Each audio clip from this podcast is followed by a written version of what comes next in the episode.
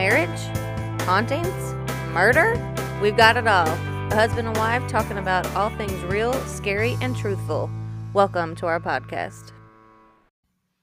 Hello, ladies and germs. What's going on? Um, it's just me today. I'm so sorry to tell you that there's no Eric, no comedic relief from my too much crime.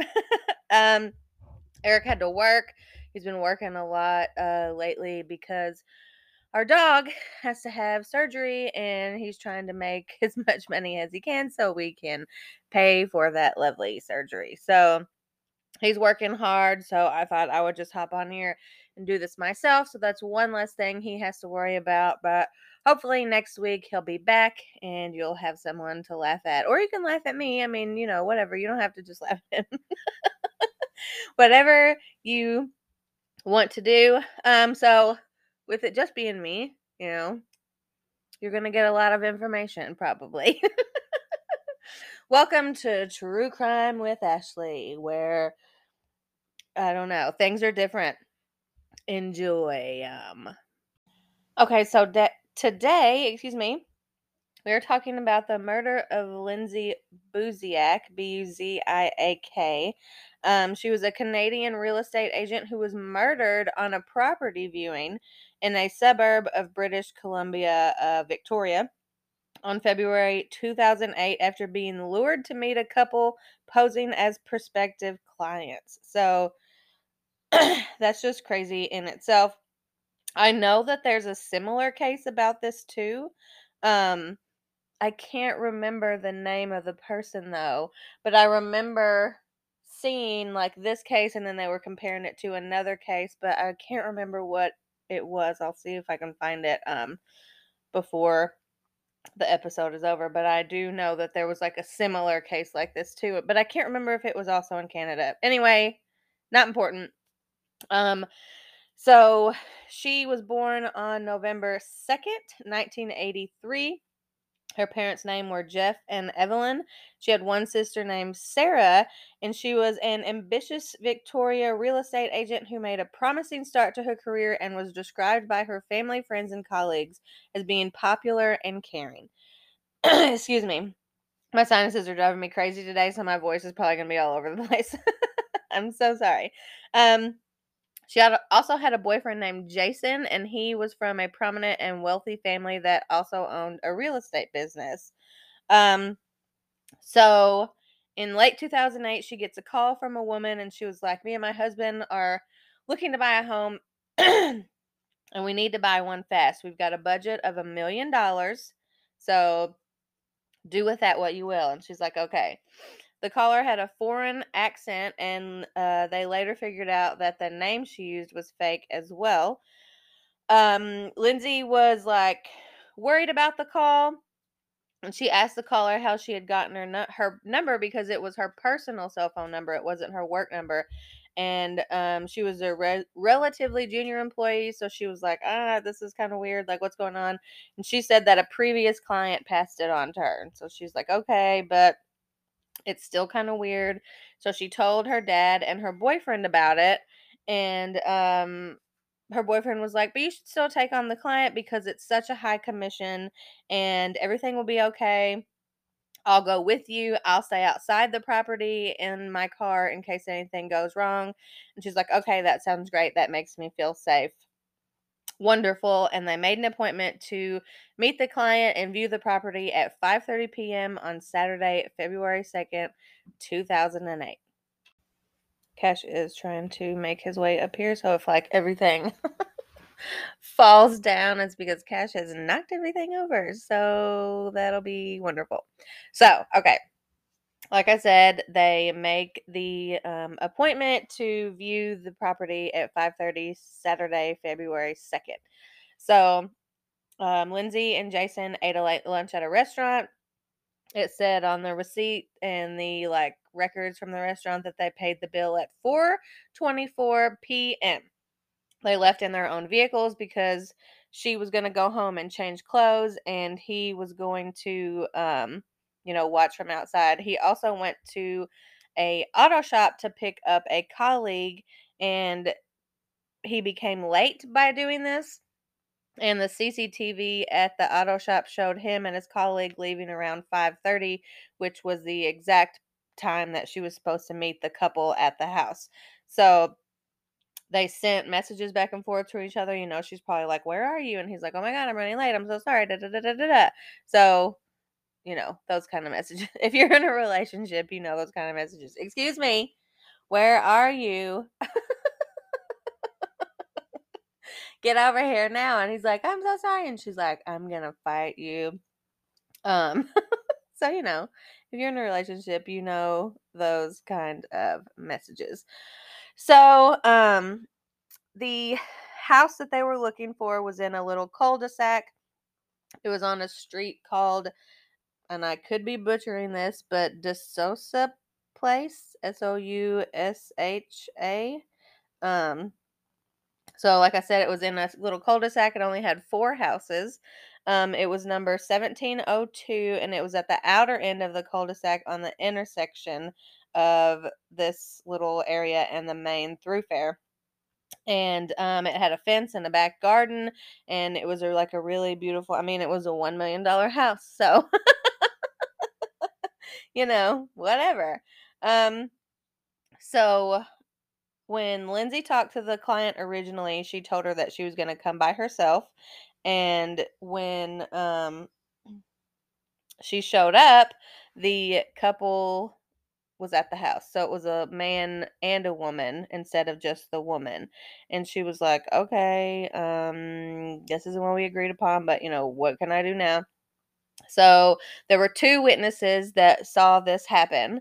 Um, they said they saw a six foot tall Caucasian man with dark hair and a blonde haired woman between 35 and 45. She had on a distinctively patterned dress and they were walking up the cul-de-sac at, like I said, 5:30 when they were supposed to um, meet Lindsay. They saw them shake hands, um, and they said that, like, from the body language, they could tell that they had never met each other before. And then all three of them entered the house.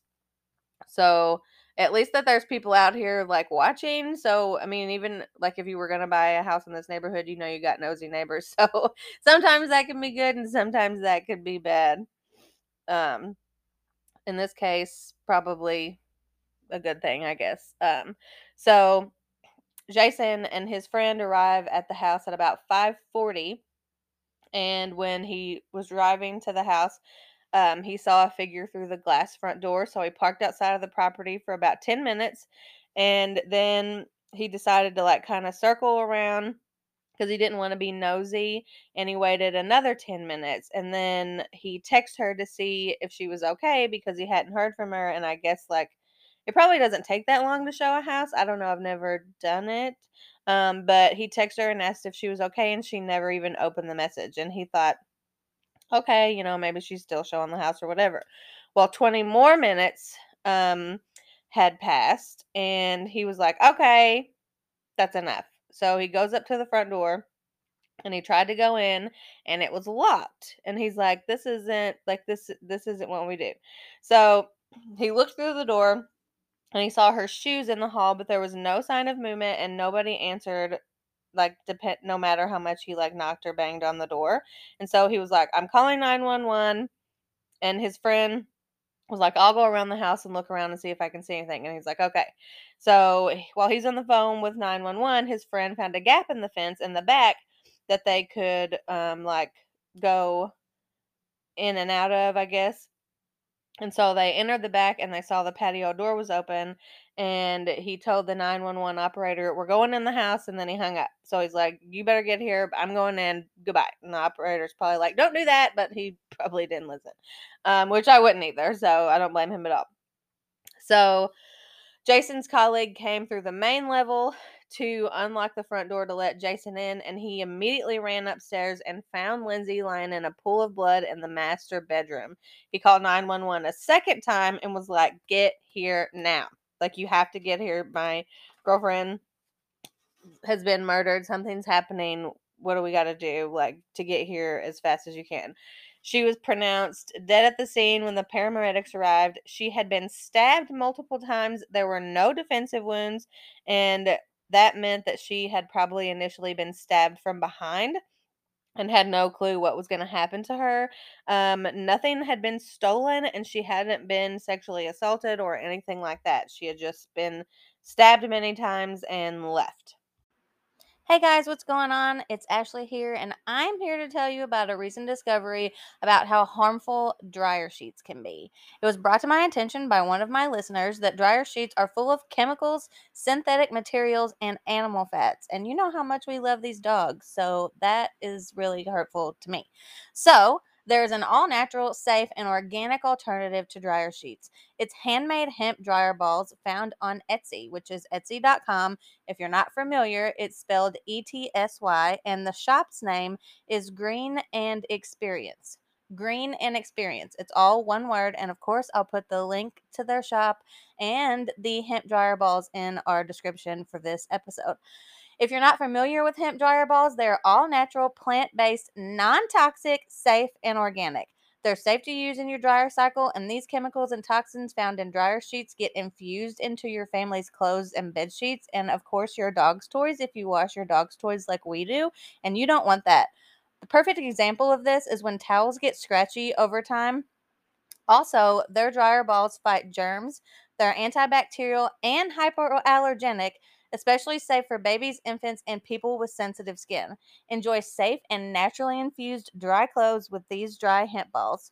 Order them today with a limited time promo code for 20% off. Use code HempBall20 from Etsy.com. And of course, we will put the promo code in our description as well. And we hope you enjoy these awesome dryer balls.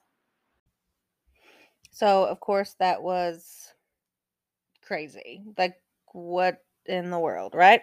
So, um, Jason and his friend, of course, were taken into custody because they always are like, it's the boyfriend, it's the husband, it's whatever. Um, but they were released because their version of events was verified by surveillance footage and they were like you obviously couldn't have committed the murder because you weren't here um, they have like questioned Jason a lot and they even did like a polygraph test like over the years, but he's always cooperated. He's always been like very open and honest, so they don't think it was him. Um, and they didn't think it was him. Um, there wasn't a lot of DNA at the evidence uh at the crime scene, like no fingerprints really, no physical evidence. Um they were like this murder had to be well organized and definitely carried out by somebody who had probably killed before. Um they were like you know did they leave through the front door when jason pulled up to the property? Did they go through the back door leaving the patio door open? Um like what happened here? Um all the vehicles on the cul-de-sac were accounted for so they didn't like walk through the front door, get in a car, and leave. So I don't know, like about that. Um, and they didn't at the time either. So of course they um, traced the cell phone and the number that was used to call Lindsay to set up the house, and um, it was activated under the name Paulo Rodriguez. And like I said, they believe that it was a fake name, but it was registered to an actual address in Vancouver, but it was a business address. And they didn't think it had any connection with the case at all, that it was just completely chosen at random because you had to have a legitimate address um, to have the phone activated. And of course, the phone was deactivated after Lindsay was murdered and hadn't been used since. Um, the cell phone tower pings show that the phone traveled by ferry from Vancouver on the day of the murder and that it was literally only used for the sole purpose of murdering Lindsay and then discarded afterwards, which made them think that their uh, murder was planned and had been planned the whole time. This wasn't like an accident, this wasn't like a spur of the moment thing, this was a planned murder on Lindsay, and that was the way that it was. So, Jason's family was investigated because they were like connected to the cul-de-sac, um, which is crazy uh, to me. And part of the construction uh, was still going on during the cul-de-sac at the time of the murder. And um, they said that no one in the family was a suspect, though, because there was just no reason for them to be. Um, there was a Dateline episode that came out in 2010 called Dream House Murder. And um, they revealed that in 2007, about eight weeks prior to her murder, Lindsay tried to contact the friend of her ex boyfriend while on vacation. And um, it was in 2008, the largest drug bust in Alberta history took place, and the friend was arrested for being a major participant in the drug trafficking operation. They think that her murder had been ordered by the drug cartel because they thought she was a police informant. Um, they ruled that out though because there was not enough uh, information about it, and of course, she wasn't an informant. Um, and plus, the personal nature of her murder didn't fit like a hired killer operation. Um, so that didn't make any sense. There really wasn't like any reason for that to be a thing. Um, they also thought maybe another but drug bust related to this group of people were like linked to her murder. Um, one of their phones had even been tapped at the time, and um, her phone was tapped at the time too, and so was her boyfriend's, but that was also dismissed because she wasn't involved in drugs. So I'm like, why would you keep bringing this up? Like, she clearly was like an outstanding like a real estate agent on the up and up. Like, why would she just be like involved in all this drug cartel stuff? That doesn't make any sense. So in 2008, um, Nikki, who was a friend of Lindsay's, said that she uh, was awoken in the night by a telephone call from an unknown number. She didn't register a lot of what the female caller was saying, but she noted that the caller had a strange accent that she couldn't place, and she became scared when she remembered that Lindsay said that her unidentified client and possible murderer had an accent that she couldn't figure out as well. So she called the number back, but nobody picked up. She called 20 or 30 times until someone answered, and the person on the other line was someone named Shirley Zilo. And Nikki was like, Why did you call me? How'd you get my number? I don't know you, blah, blah, blah. And she said she meant to call another Nikki, her secretary, and she didn't know why Nikki's number was in her contact list, but presumed that her son, Jason, might have added it. And Shirley was like, Um, this never happened. I don't know what you're talking about. Da da da da da. That's weird. And then that's weird to me because, like, why would she, why would Jason? There's a lot of questions, but we're not going to get into that. So, um, in February of each year, after all this happened, uh, Lindsay's father holds an annual walk in remember remembrance of Lindsay to keep her investigation open and keep her case in the public eye. In 2017, a message was posted on the investigative website run by Jeff that said, I killed Lindsay and stupid cops will never prove it. Um, it said that the message had misspellings in it and they of course don't know who did it. It was like posted on like a message board or whatever on the website. And in 2020, um, the Capital Daily requested a release of the public records relating to the case and uh, unpublished information. And it said the documents revealed that the police were aware of two different crime phones used by the suspects. And um, they also reported strange internet activity just before the time of her murder that the police said um, violent crimes on her Facebook friends list may have played a role in her murder. And in 2001, the advancement of DNA analysis and other technology had created new leads for the case that they had been working on since 2020, but um, they could they haven't announced anything after that. So I don't know about that. And the uh, other real estate agent that disappeared, her name was Suzy Lamplugh. So we figured that out as well.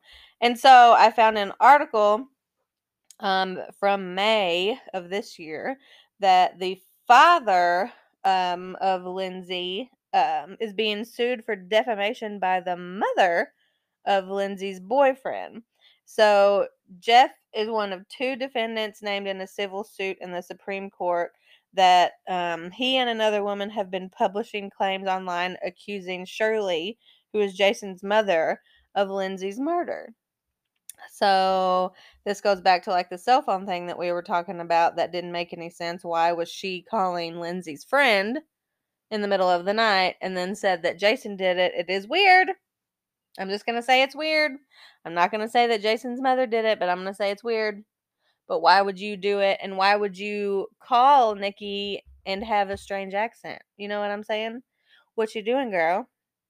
Give us the 411. We need to know about it, right? Like, that doesn't make any sense.